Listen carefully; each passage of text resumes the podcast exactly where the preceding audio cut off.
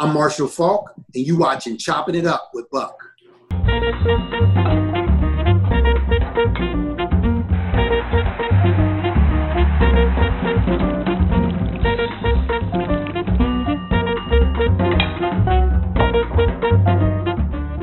All right, Marshall, man, it's good to get you on. I know we've been trying to do this, and, and this time, I guess, even as we've been talking about it, just with, with the quarantine and having to do this, is giving you some introspective.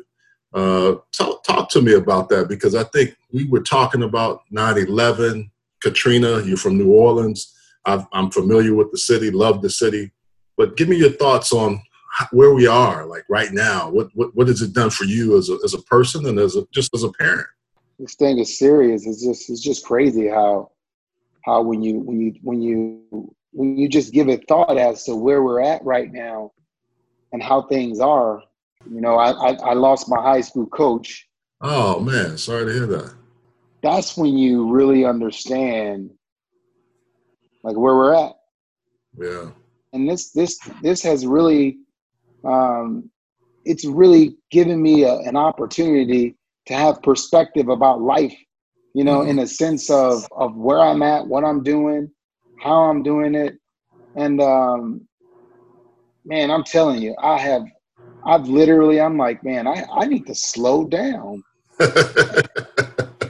you know, and we we make up every excuse to live the life we live and do the things we do. And you know, now now I can see all that I missed and I'm like, I ain't missing it again. And I'm just, you know, in in a sense, in a sense, in every in everything that happens, um, there's something good that happens. And uh, you know, I've just found I found my goodness. I'm like, okay, yeah. COVID, thank you. Thank you. Yeah. You know, so it's, it's interesting uh, you say that, man. Everybody that I've talked to has kind of said that. And I, you were talking a little bit about your high school coach. We got to talk about high school and you know, you were defensive back there, but you also were running back. And I think your high school, uh, people talk about, and I, will say this, and we'll talk a little bit about your football intellect, because that was the one thing. I know you and I had to go see Andre Paul one day, we were on a long drive. And you were just breaking down. I was asking, what do you see when you see that? Where did memory come from? Did it start in high school? Did it start with your six brothers playing with them? so it, it was fostered and i you know i didn't know at the time that was that that is what was happening to be honest with you my high school coach literally um, just just with the necessity to to have teams stop focusing on me as a talent uh, and i'm just glad that my willingness to just trust in him mm-hmm and to do whatever I could do to help us win, I moved around. So quarterback, receiver, running back, split end, tight end, you know, it didn't matter. I moved around, and what that required was I had to learn a lot of positions. So for me, it was fun. It was like when we broke the huddle, they didn't know where I was going to be. and, and, and it was our advantage. And it was like, okay, they had to prepare for me to be in different places but I didn't know what it was doing for me. It made it as you you know people you know running back or you know quarterback or receiver or running back DB. For me, I was a football player, and more than anything, I was a football junkie because I just love I love being around the game.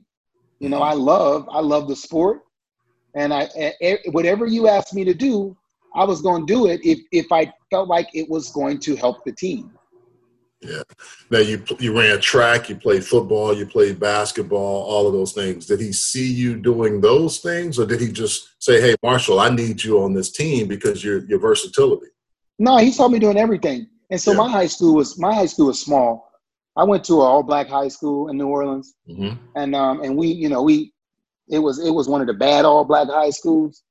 so sometimes when you show up the games, you didn't know if you was going to have like twenty guys like 30 guys, 40 guys, 10 guys. It's like, how many we gonna have? But but the reality of it was, you know, you know, we um I, I, I had to move around and I had to do a lot.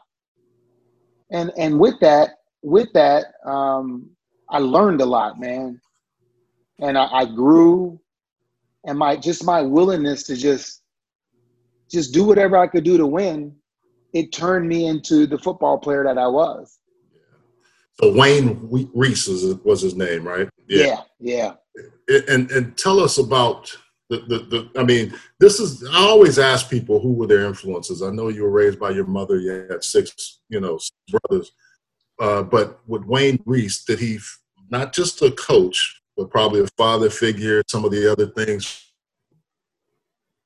Yeah, he was um he was literally, man, you know, because my, my my father passed away and and Coach Reese was, you know, um he was just that constant in your life, in your ear, reminding I, I didn't even I didn't think college was something that was for me. Like that wasn't that wasn't something that like that wasn't college. Like what really? you know, people from my neighborhood they didn't they didn't go to college. That wasn't something that they did, but but man, just just just him instilling in me and, and let me say this and I'm, i, I want to make sure i'm clear yeah. um, but you know because I wasn't always the good kid. So a lot of the things that he did, let's say I missed class, somebody report I missed class to this to the you know to my to my coach. So now what I got to do is I got to show up to clean the boiler room. I got to mop the gym. You know, so his his way of of of teaching, um, man, it was it was just it was it was I I I appreciate everything he did. Yeah and I, I didn't know at the time what he was doing or what he was fostering. Sounds like tough love, but the kind that you needed in that space where you were. Now, the, the one thing that I thought was interesting, all these schools were recruiting you because the story used to be that, well, Marshall Faulk was lightly recruited. But I, I, I know to a person, I talked to Dino Babers, I've talked to a lot of coaches that were around that area that knew and wanted to recruit you. They just didn't recruit you right. You wanted to play running back. Nebraska was right. Great story about right. that. So uh, right. tell us about going to San Diego State with Robert Griffith, who I thought also this was interesting. He was honest with you on the recruiting trip. He didn't didn't sugarcoat it, but told you. And a, and a brother from the Desire Projects, he wants you straight, right? I mean, it, oh yeah, oh yeah. Tell us a yeah, little man, bit about it was, that. It was, um, you know, the whole recruiting story. it's just funny. I mean, I sat in like legendary coaches' offices and they told me that I couldn't play running back. And they told me all that I couldn't do and what I was not going to amount to. And I was just like, okay, that's fine, not a problem.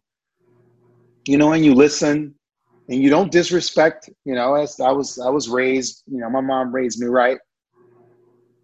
But I knew what I wanted. I knew I was most happy with the football in my hands and this was pre athlete position. Actually, I created them missing on me created the athlete because they didn't they couldn't figure out what I was. If you watch me on offense, I broke the huddle. If you were trying to analyze me as a running back, I was a receiver. If you was trying to analyze me a receiver, maybe I was playing quarterback. So you could never figure it out. And and just like listen, man, when you when you when you have an eye for football, you know what you're doing. You know what you're doing. And when you don't know what you're doing, you don't know what you're doing. All this combine and stuff that we do. If you need to see a guy in shorts run and do all this stuff, and you can't judge him based on the football games that he played for three years, something's wrong with you. all right. And I agree with you. And that, and it, right, and that's and that's what that's what happened. You know, they they did not want to give me the credit that they listen. My state, my state in my high school all star game, I started as a corner. They would not let me start as a running back. One guy, Ramon Malcolm, he went to Auburn. The other guy, Anero Chester, went to Oklahoma. Big time scholarship guys. We all go in college the same time. And I don't meet neither one of them in the league. Mm. But it's how it is. I'll say this though. One of the things that you did at the at cornerback you, you kind of left a legacy there too by scoring. You have what eleven interceptions and touchdowns. So once you got the ball, you became an offensive guy, and I think San Diego State. You know, the, we know you had a great career there. You were Aztec. I always kind of kept an eye on West Coast football and you know, thinking about, man, with, with that second game, tell us about that. Tell us about stepping on the college football field and then just exploding on the national scene because it's not like now with social media. You have to watch it, but I think everybody in the country were like, okay, San Diego State, Marshall Faulk, who is this guy? Right, right. So, so let me before we get to that game, Buck. I'm yeah, gonna take yeah. you, I'm, I'm gonna take you back to so training camp starts. So Okay. I come all the way out here from New Orleans, and training camp start, and I'm like, we we we start practice, and back then, first practice, they let you know where you're at on the depth chart. I'm number seven on the depth chart. Seven, huh? I'm, I'm the Like, did- seventh. You didn't have a number. Did you have your number next to you, or was it just Oh seven? yeah, oh yeah, oh yeah. So you got you know you got to request what number you wanted. Mm-hmm. Um, and uh, and I wanted I, I wore 33 in high school, and I was like, I'll take three of 33. And so three a running back wore three, a guy named Kip Jeffries, and 33 there was a senior who had never started a game, but he only played special teams. I was like, I can't take his number. so they literally gave me number 28. Mm. And I was like, all right, cool. I'm not going to, you know, request anything. So I'm wearing number 28 and I'm the seventh running back. By the time we got to the season start, I was second on the depth chart. All right. The first game, the first game, they kicked the ball off. Our starting running back was TC Wright. You remember Toby Wright? Oh yeah, yeah. So it was Toby Wright's brother, TC Wright. He was uh he was WAC player like honorable mention or something. Offensive player, honorable mention, something like that. Well, TC takes it back. He, he runs it, you know, and he's a little gassed. Beginning of my first college game, he's tired. He come to get some water or what. He's they send me out there. Throws me a little toss. I run up in there. I do a spin move. Ball went flying in the air. oh man. First first carry. And so they take me out. I get back in like late in the game when the game's out of hand. The next game, the second game you talking about, Mm-hmm. we uh let me see. I don't play at all the first quarter. It's the beginning of the second quarter. He catches a punt and he's, you know, he, he- he's weaving through guys. Boom! Get hits on the thigh and get upended. And he's still laying down and I'm looking at him. And he limps off. And they, you know, they they looking at him, they tended to him. Coach Al Luginbill grabs my face mask. He looks at me and said, "Hold on to the damn ball."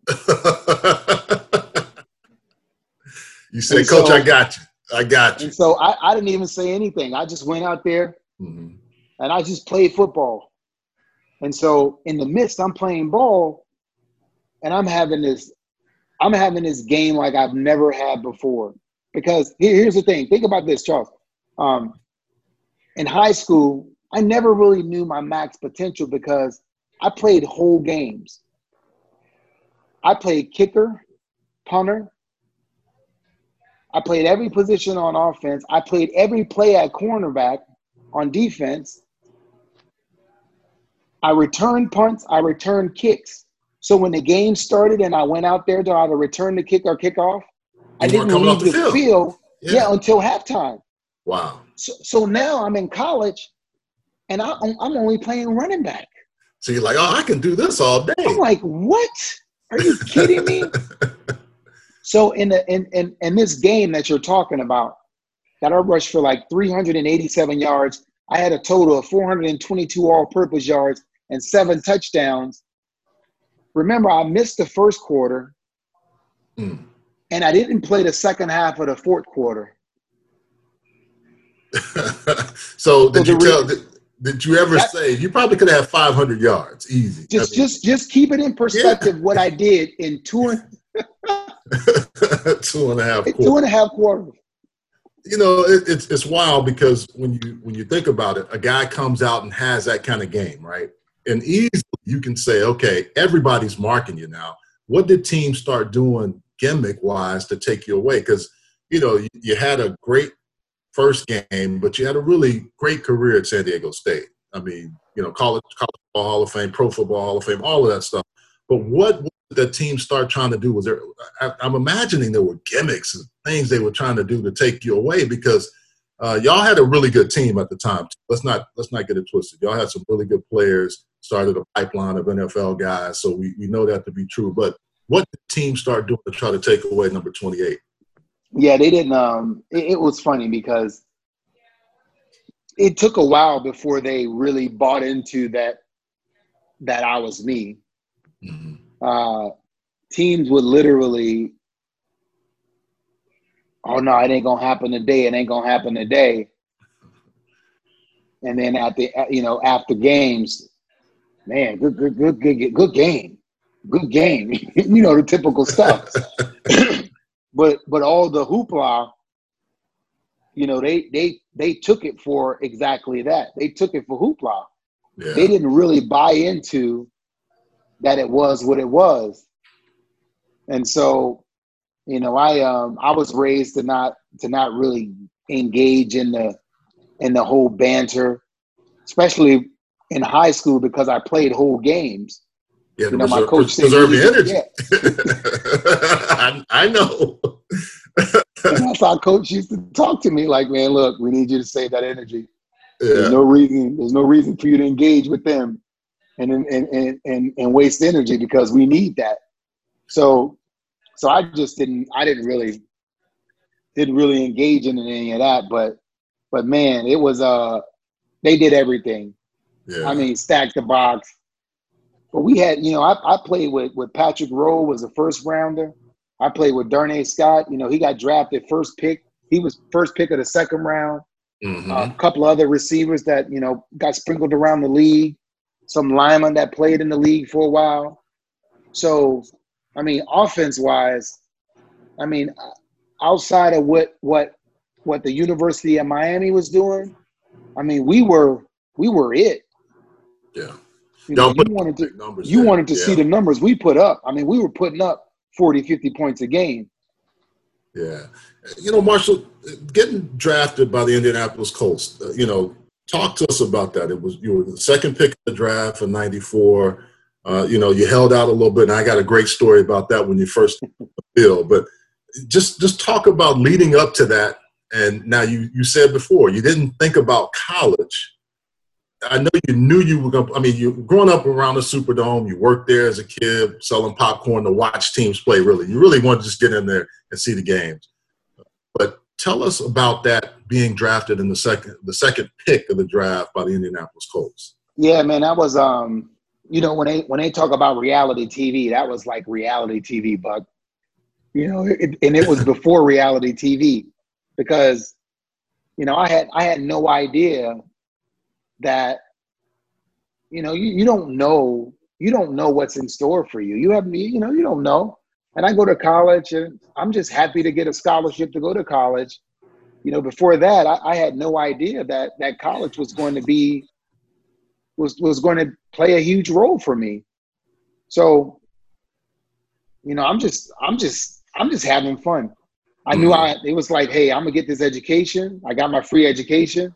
I made sure that you know I got mine and and that um you know they're gonna get theirs. That's always the case. and, and your so, agent Rocky Arceneaux, I know you guys. It, it was interesting. You held a, a, little bit, which you have to do. I, I know it's a business decision, but I'll, I'll, say this: I tell people this all the time. Uh, I can remember blocking, and there's a certain you know you I, I may maybe in a week, I don't know, maybe two weeks. I don't remember how long you were out, but the very first play, I'm blocking on a toss sweep. And usually, I feel you, you got to hold the block for a while, right? But I, I, tell people this all the time. All I remember is whoosh. I said, that just went by, and we're in shorts. We don't have on pads. I mean, it's, it's just, but you knew right away that 10-3 or 4-2-8 or whatever, whatever you had to. Because to me, it seemed like whatever you had to run, you ran. I don't know. You probably could have ran faster, but a 10 300 meter is, is moving. And you grew up idolizing Barry Sanders. I had to imagine you knew Thurman Thomas. I played with Thurman Oh, in yeah. high school. Thurman and you reminded me a lot of each other, and I would tell you that all the time. But tell me your your your your guy that you looked up to growing up as a as a running back, and who did you pattern your game after? Yeah, so so for me, um, I just I basically wanted to, you know, in playing, there wasn't a specific guy that I wanted to pattern myself after. It was just I wanted to make sure that that I that I could do everything. Mm-hmm. And um Thurman, what he did, uh, Ronnie Harmon was a guy that that I worked with a lot, being in San Diego, and Ronnie was in San Diego. And University he used to Iowa. always say, Yeah. "Yeah, you want to be a complete back. You want to be a complete back." You know, and I and and, and that was the thing for me. So, uh, Did you ever I mean, come you across remember- Marcus Allen? Marcus Allen, Yeah, was a San yeah, yeah, yeah, I Marcus- would imagine. Yeah, yeah, Yeah. Marcus, Marcus, and, and and Eric Dickerson. They were guys, you know, being out here in Southern California that that kind of took a liking to me and helped me with different stuff. You know, but but for me, for me, Buck, it was more, it was more or less really watching film and studying everybody and learning what made each back what they were. hmm And when you understand that and you understand what defenses do to stop them, once you know why they're good and what they're good at doing, what they're you kind of get a mind, a, a kind of a you get into the mind of the coordinator that's about that you're about to play with. You know, because it's it's it's all a chess match. And for me, I, I always wanted to know like, so what are they going to throw at me today? What am I going to see that's new? What's And I was always into that. Yeah, what what one defensive coach kind of you always said I got to have a little bit more. I got to have this, this, and this, as opposed to just because you, you said it best when we were driving uh, to Muncie or somewhere that day or Anderson. I can't remember where we were going to get back to get our knees worked on, but we're saying Yeah, I made the first guy miss. I, I'm thinking about always, the second, third guy. Yeah, always. First guy always wins. First guy always wins. Always. But well, I, um, I, yeah, and, and I know that to be true. But is there any defensive coordinator that was able to say, okay, like Jordan had, you know, the Pistons and they had the Jordan rules. Who had the Faulk rules? Who had things that could kind of take you away or made you work even harder than you needed to or thought would? so so it wasn't really it wasn't really like that. It was just who made the game more complicated. Like who made me think about more than I wanted to think about. Okay. and it was only two guys that did that um, consistently. Uh, one guy was with us, Jim Johnson. Okay. You know, man, Jim Jim was Jim was probably for for a guy who played quarterback at Mizzou, he knew how to disturb an offense. yeah. He just understood how to do, and and it was all about disrupting the quarterback and the flow of whatever made the offense work. And Jim just did unsound things, but he covered it up with with like with with, with he dressed it up well to to where you had to like endure something in order to get him. Mm. He's And, underrated um, too. I think he's one of those guys that not enough people give credit to what Yeah, I agree. yeah. And then uh, the other guy uh, was Wade Phillips. Wade was just consistent with five man pressures. Wade was going to bring five man pressures. He he just he just didn't like rushing four. It was five man pressure, and and in the three four, um, once you covered up the tackle, and you had a you you had a guard that wasn't good enough, that couldn't fan fan out to get to the outside rusher, that meant as a back, I had to take on a known rusher. And so in his days when he was at Buffalo, he put Bruce Smith, he put Bruce Smith over the tackle, and outside him was Cornelius Bennett. So if you don't fan, just think if you fan, Yeah. now you put a guard on Bruce Smith, you're getting a sack. And Yeah. if you don't fan, you put a back, a, a small back like me on Cornelius Bennett, you're getting a sack. Yeah, we always talk about big on big, and, you know, smaller on big is never good. But it- you know, you bring up a really good point. Ted Marchibroda, though, he, really knew how to use you in a way that kind of put you all over the field. He- Oh yeah, fi- And Ted, what I always liked about him, when we come off the field, he would say, "Hey, what do you see?" He's always asking, "What do you see?" And and and he would really talk to you about that. I think the other thing is Gene Huey. And Gene and I talked a, a few months ago. He always talked about how hard you worked, and not just running the football, not just catching the football, but your pass protection. Get in there and, and, and go after Bruce Smith, even though you know, hey man, we know, hey, Bruce is gonna get him. yeah, man. Gene, um, Gene was the best thing. You know, Gene was the best thing ever, man. He, uh, Yeah. at the time, you know, when you're young, you just you just fighting the fight. You know, me and Gene, I, you know, it's like it's like you know, it, it, was like having another father just getting on you about everything.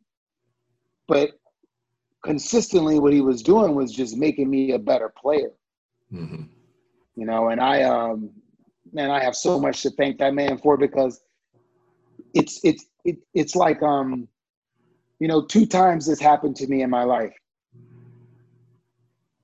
when i was with gene he got on my nerves everything he did it bothered me and i was just like oh but i didn't know i didn't know what he was doing until i left and i and i and i then i got a chance to see what he instilled in me because he was no longer around and all the habits and things that I now had to fall, I had to use in order to get myself ready. It was all in place. Yeah. What he had built. It was just like when you know when you when you leave your parents' house and you go to college, you know, curfew and all the stuff that your mom make you do, the stuff that you hate doing. Once you get on your own, you realize how much of a routine it is and how much okay, these are the things I have to do. So it just prepares you for real life, man. And you hate it when you're going when you're living in it, but once you get out of it and you get to use those resources, you're so thankful. And I, I thank Gene every time for for putting up with me. I was a hothead, you know. I was I, I knew it all. I wanted to know it all. You know, but Faulk, I'm gonna tell you this. You you you did it in a way. You must have learned how to cuss under your breath really early. No, I was respectful. I was yeah, you respectful. know, but you never could tell. I I knew you enough to see. Okay, he's getting hot, but Gene must have known how to handle that because sometimes when a guy gets upset, you can escalate the situation. I never saw you be disrespectful with Gene. No, I- never. As long I never, I never let, I never let anybody, I never let anybody um, have that over me. Like nobody was going to, nobody was going to have the power of control over me and get get to see it. That wasn't happening. Never. But but that's interesting what you took away and what you're able to then you know you work through you you were with the Colts. Uh, I know you look at that situation and there was some you know you wanted a, a new contract didn't happen for you. The Rams that, that opportunity to go to, to the Rams. Tell us a little bit about that. Yeah, so Okay. going to the Rams, man, was was a unique situation because it was almost like, you know, the feeling the feeling you feel when you show up at your first training camp. Um, didn't know many people, and uh, and you had to prove yourself, and that's literally where you sit. You know, I, I sat in a, in a in a in a place of, you know, I had to prove myself. I had to prove to them that that I was who I was. And and when you sit in that position you know that's that's just what you have to do. And so i was okay i was okay with it. But what i found out was that mentally it was some guys that was in the same place as me that was tired of like like why why aren't we why why why can't we win a super bowl why can't that be us and that was we went into that season with that thought process like man why why can't that be us? Like, why why not? How does how, how do how do we not? How can that not be us? Yeah, Kevin told us a great story that about how you guys all came together. How you know, I, knowing Dick Vermeil from his UCLA days and knowing the guys that have been around him, knowing how he ran training camp, but you know, getting all of that together and, and, and getting you guys to play as on one one sheet of music. How how was that? You know, it was. It, oh man. So so for me, for me, I'm a self motivated person. So I, mm-hmm. I never needed anybody to motivate me to do anything. You know, it was like just just to just short competition was enough for me. If I showed up and we were going to compete, that was enough really? for me. Yeah. Um, other people need other things, and I had been around a bunch of different things, but I had never been around and seen a coach cry. So it was it was it was unique, man. You know, I just and it was understood that he cared but man, I was just like, I, I didn't get it. Like it, fuck, you couldn't I, understand like, it. right? Like I just, I was like, I was lost. I didn't, I didn't, I, I just didn't understand it. And so, you know, I just, uh, man, it was, uh, it was weird, man. I'm not gonna lie that to you. That had to be one of the uh, most talented group of offensive uh, players put together. I know I mean, there's been some talk about who's the best, but just tell us about from your perspective, seeing that every day, being around those guys, watching y'all worked hard, but the the ability to score and score quickly and a lot. I mean, this greatest show on turf. I know so many people talk about it, a prolific offense like that. What was it like to be in that offense every day and be such a key component of it? Yeah, it was fun, man. I'm gonna tell you, it was it was it was it was the the most fun that I've ever had playing ball. Mm. And and and and here's here's the thing. We we we genuinely we if one person scored a touchdown, we all scored a touchdown. Mm. Like that's where the whole bob and weave thing came from. you know, we we literally everybody celebrated everybody's success. My first my first like three games there. I mean, I came from from anywhere. I was touching the ball damn near every damn near every every, play.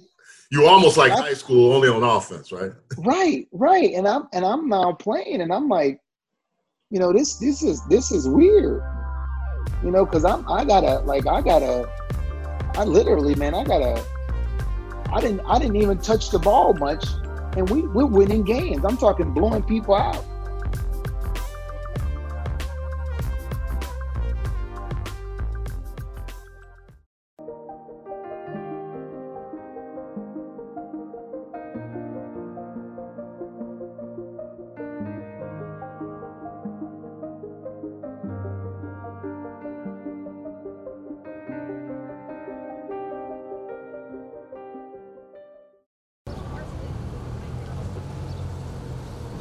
So you're talking about a guy that trajectory with you very same, similar. Same yeah. trajectory, man. Okay. And it, okay. It, you know, it's, it's, it's crazy, but because you know sometimes you don't know, you don't know, you you, you just you don't you don't really have an idea, you know. Mm-hmm. And so, so I show up. I'm I'm I'm I'm on a recruiting trip at Texas A&M, and I walk in, and I RC Slocum, you know, Marshall, what, what do you think of school?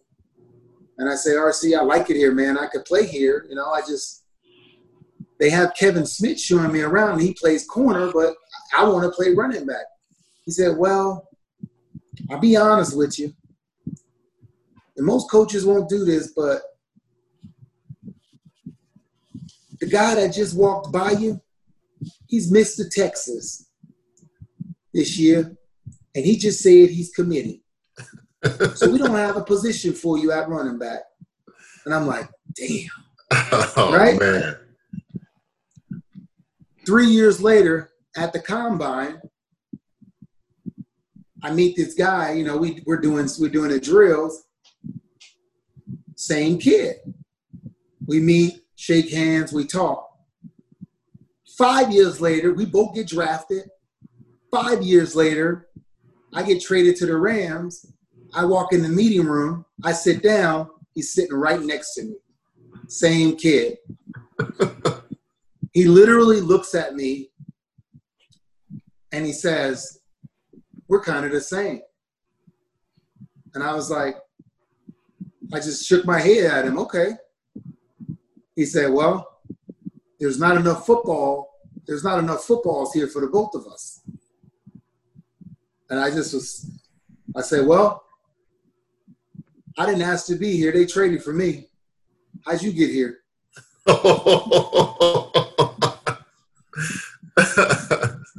and so um, we go through preseason, and I don't play the first two preseason games. By the time I get ready to play in the third preseason game, you know, he, he got a chance to see me play. I play in the third preseason game. Now, this story that happens with he and I is a big story, all right? Because in that third preseason game, Trent Green goes down. Kurt Warner is now the starter. This guy whom Mike Martz coached him, but he MF'd him and said he did so much wrong. And, and we didn't know, we didn't know his coaching style was he never coached a starter. Everything he wanted to say to the starter, he said it to the backup as if he did it wrong, but he wanted the starter to hear, but he didn't want the starter to be gun shy. So we just thought Kurt was just this this dude that just couldn't do anything right. I mean, it was just like, you know, Kurt would Kurt would practice well, but Mike would everything was wrong. Kurt did your footwork wrong. This is wrong. That basically he was talking to Trent Green through Kurt even Kurt, when Kurt wouldn't mess up, he would correct Kurt, something he wanted Trent to hear. We found that out later. But meanwhile, Trent goes down, Kurt comes in. We got the short week. You know, they get rid of the players. And you remember that hard, that hard last week before you get rid of camp. And oh then, yeah. You know, you oh, got yeah. the last preseason game when you didn't have enough bodies, and we just had to. We were taking more reps. It was mm-hmm. like, oh, it was like one of the worst practice weeks getting ready for the season. And we're going through that. And our last game is against the Detroit Lions. And the guy that was sitting next to me was literally playing for the Detroit Lions by week four of the preseason. And I walked up to him and I said, I guess you're right. There wasn't enough footballs here for the both of us. so you got to say his name. You got, you got. I can't call his name out. Okay, all right. I can't call his. I'm not gonna put him out. He's all a good right. brother, man. We cool. he had a heck of a college career. He actually had a pretty decent. He had a pretty decent um, pro career as well. You know, but if he would have just stayed there, because I was the sharing. I mean, I came out. I you know I spared time. I played mm-hmm. whole games a lot, but I, I you know I, I, spared time. But it was just funny that we went through that. He and I. it was just hilarious, man. That uh, that that was that was that was how it went. But that season, man, it was just it was impressive. You know what we what we accomplished with everything that we had going on. You know, we weren't supposed to be where we were, and a lot of things that happened wasn't supposed to happen, and uh, a lot of sacrifices was made on that team, man. So many. Well, I, I, know too. You know, you and I used to play in some golf tournaments in India, and you started learning how to play golf. And I can remember the first time we we all both played. It was crazy. And I can remember as you, you were taking lessons, you and, and, really got good. I mean, I'm I'm like, look at this dude hitting the. I mean, you striking the ball everywhere, talking trash, got your hand back. Tell us about your golf game. And I know you like smoking sticks. I do too. Some you know some good bourbon with that. But tell me how that golf game progressed while you played, and now even after you played. Yeah, I um you know, I'm I'm in love with the game of golf, man. It it the game of golf. When I tell people, it, and it's just the honest truth, man. It, it saved my career. Hmm. How's um, that? It uh, you know, uh, I was I was actually struggling. I was struggling probably like year three, probably right around year three. Um, and and a lot about golf. You know, um, there's a guy named Brad Mays who worked at Eagle Creek, and he was my teacher at the time. And Brad started explaining golf and just things about golf to me that that I started to use those things in the game. You know, I like um, I, I wasn't, you know, you become a professional and and and and and sometimes the game you lose it loses its fun. You know, yeah. you're not the little kid playing anymore. You're getting paid to play, and there's expectations of what you're supposed to do, and you just want to go out and play and have fun. But the pressure of what you're supposed to accomplish, you know, it, it, it can start to mount. And, and fuck, I, I don't think people. Brad tell, huh? Yeah. I don't think people realize. I just want to go back to what you said. You were struggling, and that's when you were really starting to take off in your career. Yeah. You know, from a football but, perspective, you were really starting on a trajectory, but you said it was a struggle. And I don't think people realize how sometimes the game isn't fun that you right, played right. for so long. Is that is that what right. the struggle was? Right. Yeah. It was like you know, I was I was I was doing well, and I was putting in the hours, and I was grinding at it, but it wasn't fun. And and it was funny because I was having trouble taking practice range to golf course. And so what Brad showed me was on the practice range, I was just hitting the ball. On the golf course, I was worried about where I was hitting the ball. Mm. And so you can't you can't worry about where you're hitting the ball and play golf. yeah.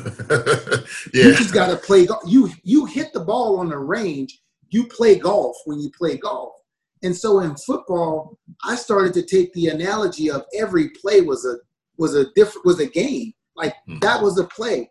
Whatever went good or went bad, erase that next play. So it's like it's like when I hit a golf shot. If I hit the ball in the water, like go to Tin Cup. Think about Tin Cup because that's the movie. And a lot of people, unless you really play golf, you don't understand why Kevin Costner kept grabbing the ball. It wasn't because you know he was bullish or uh, you know he was braggadocious about or overconfident. It's simply the analogy of just because something happened in that time doesn't mean that it's going to happen every time. My routine is all I can do. I'm expecting the better result. Because if you're worried about the result, then your routine doesn't matter. like if I run this route every time and I catch the ball, it doesn't matter if you put a defender there or not. Mm-hmm.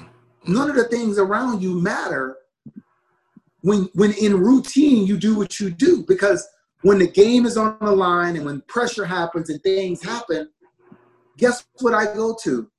I go to routine. I go to what I've practiced because that's the big muscles. That's what's ingrained. And golf taught me that to use that in football. So when the game got hectic, it was on the line.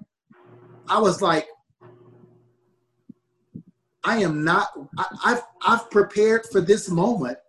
Mm-hmm. I've been waiting for the game to come to me, so I'm just going to do what I, I have been waiting for this. Yeah, yeah. And that's and that's where it it allowed me to actually it, it set me free in, in in being able to play the game with no restrictions, no worries, and if I was ever surprised if they did something that that I didn't study or they didn't show me, it was like, you got me but you can't do it again. you only gonna get me one time. That's it. That's all you. Yeah. You gonna get me once. But once I foul it, we good. Yeah, yeah. I just want to talk to you about this too, as you talk about struggling but coming back and, and getting things on track. Roger Craig, yourself, Christian McCaffrey, who is here in Charlotte now, who I get to see a lot and who patterns his game a lot after you you talked about him being possibly a better version of you. You guys are the only three players to ever have a thousand rushing yards, a thousand receiving yards. I, I, I got. I, I, have to find out. You know, a seven-time Pro Bowler like yourself, all the yards you put up. I mean, it, it, the stats are crazy. But for you to say that about Christian McCaffrey, I'm going to say just one thing. I went on a a, a camp visit to uh, Stanford.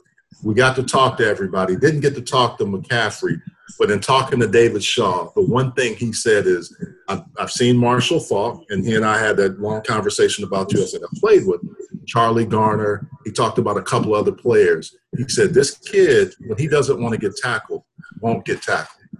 Tell us what you see from a guy that has been there, because there's, there's only three of you that have ever played in the game ever to get a thousand and a thousand club. You said he's possibly able to get it again, maybe yeah. even after. Yeah, talk yeah. talk about that. Yeah, so so when I when I did it, so think about when, when Roger did it, they weren't really throwing the running backs. Yeah. And and when I did it, it was like, oh my God, they're throwing the running backs. And now, when you come into the league, you better be able to catch the ball as a running back. It's a huge part of the game now. So when you equate that with his skill set and talent, and just with the with, with now, and um, you know, I don't want to be mistaken, but the game is softer than what it was when we played. Um, this kid, it, it, it, there's no reason why he can't. And, and and let me say this: I studied what Roger Craig did and how he did it. You got to make yourself available. You have to be in the best shape possible because you never know when a check down can go for 80. You never know when a simple handoff can go for 70. So you got to be available at all time. A home run could happen on fourth and one. You you never know. You got to take that play. You have to be available. So he is that. Like he he embodies. Pe- people don't really understand what he just did. So I did it Roger Craig did it with Joe Montana. I did it with a two-time league MVP and Kurt Warner. This guy just did it with some bums. Do you understand what I'm saying? I got you.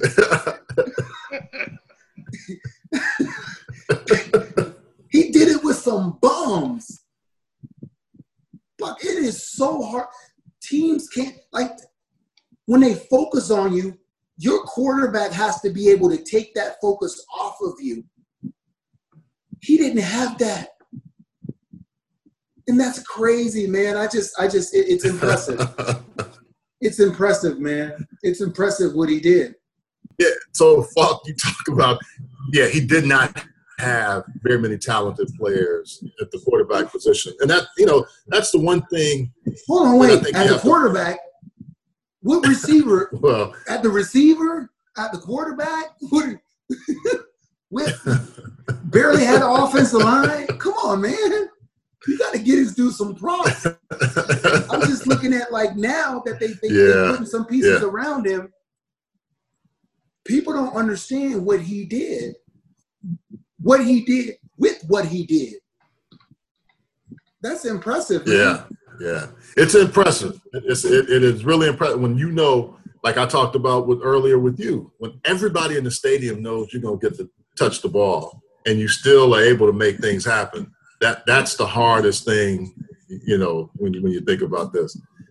I, I, I want to get back to one last thing before we talk a little bit about. I know you you, you said you like a, a, good stick every now and then. I got a Padron here. Can't smoke it in the house, but boy, it's gonna be smoked this weekend. And I got whatever bourbon you like. I, I know Angels Envy. Uh, you know, we got a bunch of different ones. A, a, little plug here for for chopping it up with Buck. But I know you. You know what? What is your stick of choice when you uh, are, are, sitting back on the back thinking about those old memories that you have? Yeah, I'm a. Uh, I'm, I'm I have a Partagas Series D. Okay. So I'm. You know that's that's my. I literally I literally um I was in I was I was down in Cuba. I went to Havana, and you know it's uh, it's impressive, man. It's impressive. Yeah. It is. Impressive. Did you get to go on the plant and watch them making it, and getting to see all that? Yeah, I haven't had a chance. The, I got the I got the real tour. Oh wow!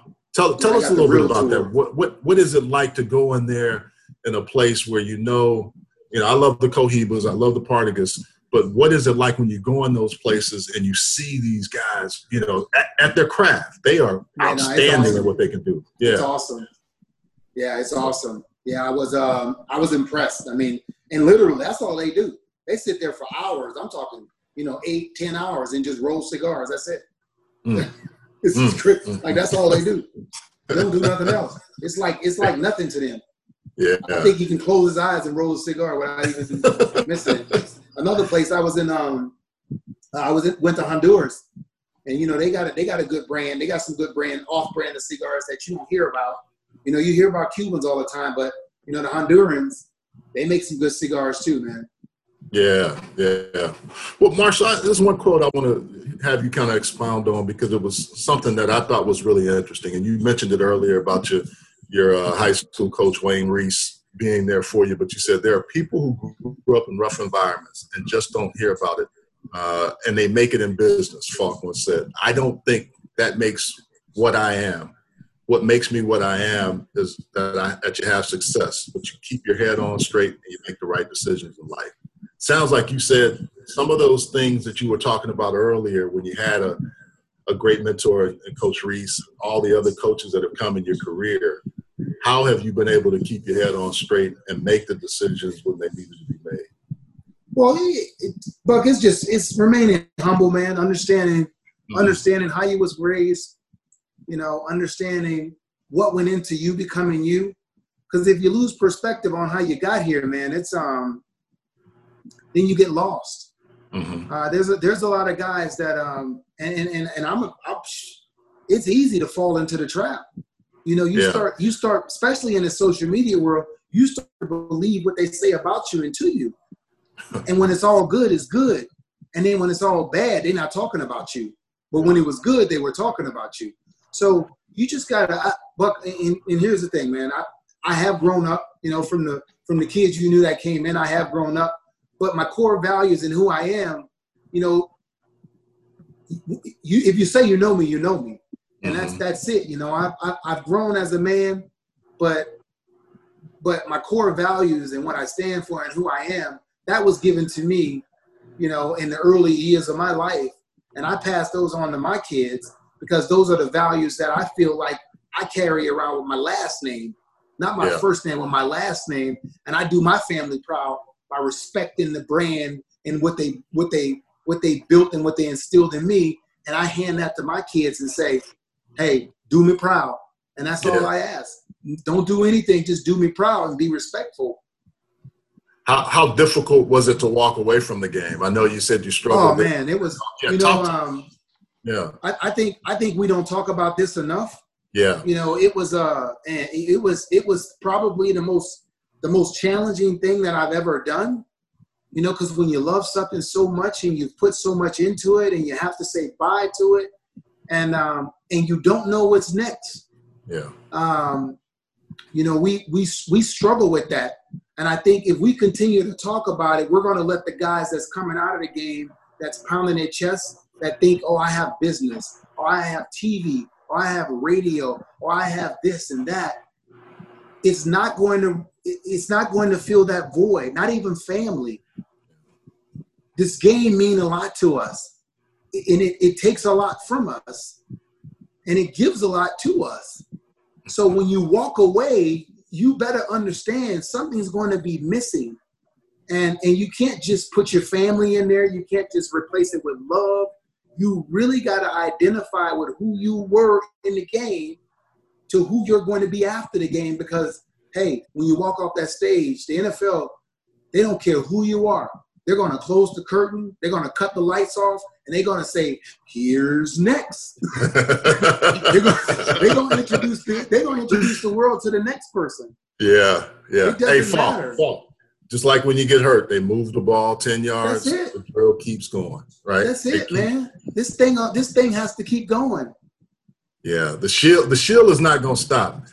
I, I, think the one thing you, you brought up that's really interesting there is COVID 19 and this pandemic. So, even more than what I was getting into, it's, mm. it's caused me to really look a little bit more inward on where I was in my life and what I was doing. You know, um, you know, I'm a business. I have businesses, and I'm always doing things, and I'm I'm always equating activity and doing things as making money and earning a living and seeing it as this is what I have to do to pay the bills around here and make things happen.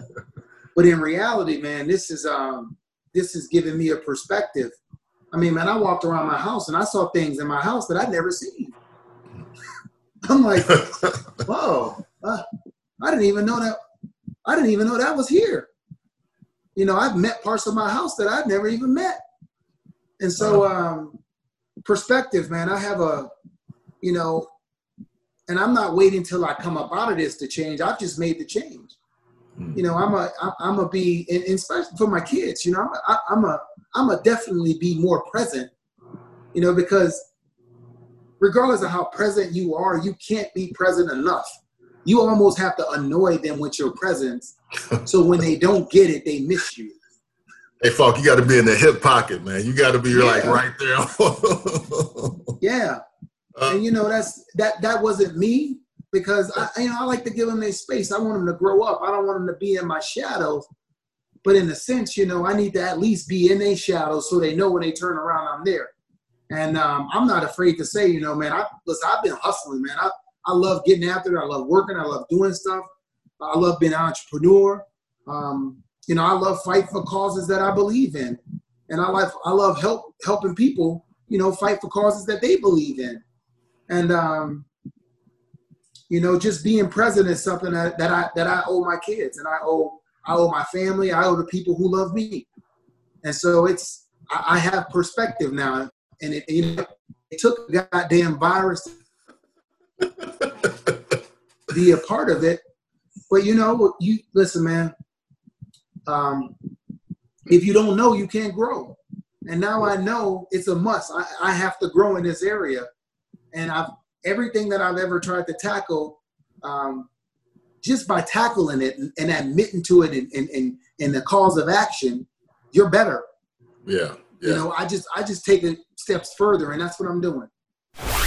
Two minute warning here. We're gonna we're gonna put you in a two minute drill because I know you like to score 136 touchdowns over your career. Real quick, would you become an agent? I know you've been working out with some guys, getting some guys in position. With is that in your in your cards? So, um, so it was funny. Uh, me and my agent Rocky, we were talking about being an agent, and um, and you know, he and I we've worked so much together. And uh, he said to me, he was like, "So, do you think you can go take the test and pass?" I was like, "I can go without taking, without studying for. I can go take the test and pass." And I think, fuck, I missed it by like one answer. I missed oh, it by man. one answer. You go literally, past it, yeah. literally. so you know, when, once he saw that, he was like, "Man, that's that's crazy. Like you didn't even you, you didn't even study for it." And so, you know, I I, I don't so I don't want to be an agent for why agents are agent. I want to be an agent for cause. You know, I want to show I want to I want to I want to be the first agent who fire his client for not being the right kind of person he should be, regardless of how much money the agent is making. Gotcha, gotcha. Why, uh, coaching wise, never coaching in your in your cards. I know you. I know you talked about that a lot, but from the coaching standpoint, the intellect there. Why didn't you ever think about coaching? Yeah, I'm a control freak, Buck. And you remember, you you remember. I just um, I don't understand why people can't do their job. You know, and if you're getting paid to do it, I really don't understand why you can't do it. And if you're making millions to do it, I really don't understand why you can't do it. In order to be a really good coach, you have to understand the man who can't. You got to understand the people at the bottom of the roster along with the people at the top of the roster. And I can motivate the people at the bottom of the roster, but I don't know if I have inside of me what it takes to constantly um, remind somebody what they can do if they're getting paid to do it. Hmm. Interesting. Lastly, I'm gonna, I'm gonna let you score here. This, this, is easy for you. We're in the we're in the red zone, scoring zone. I got it I'm easy. Score regardless, but oh, I know you're gonna score, but I'm I'm putting the ball there because these are you're making plays. Last one before you get to that stick and that bourbon, the best gumbo you can find in New Orleans. For these folks that don't know, off the beaten path, you got to know a good gumbo spot. Well, I mean, if it was, uh, if my mother was still alive, I'd, I'd sure tell you. Well, we, we know that. that would be that would be like that would be like primo. But um, if I had to say, it would either be um, if Emeril's does his traditional gumbo, you go to Emeril's, you know. But sometimes Emeril's always he giving you he he switches He's up. to he sometimes mess with things a little bit. Yeah. He yeah. does, he does. But if he does his traditional seafood gumbo, you can't. You, you, you there, there's nothing better than that. The only thing that's close is uh, GW Fins. All right. GW All right. Fins in, in New Orleans. You you can't you can't mess up with that, man. Yeah, well, I knew you were gonna score and go for two points, and, and then run off the field, run up in the stands and clap. Got to do the most, man. Man, I, I really appreciate your time, man. It's been good catching up. We got to do it more often. We always say that when we see each other and when we text. Let's. My my charge to you is going forward. You're gonna get a text from me. You're gonna. I'm, I'm gonna reach out to you. We're not gonna do this. We're gonna get together. And when we get when you come to Charlotte or I get your way, we'll have that stick and we'll have a, a, a bourbon and we'll we'll chop it up that way. That good? Likewise, bro. Appreciate it, All man. right, man. Thank you, Have man. Much love, bro.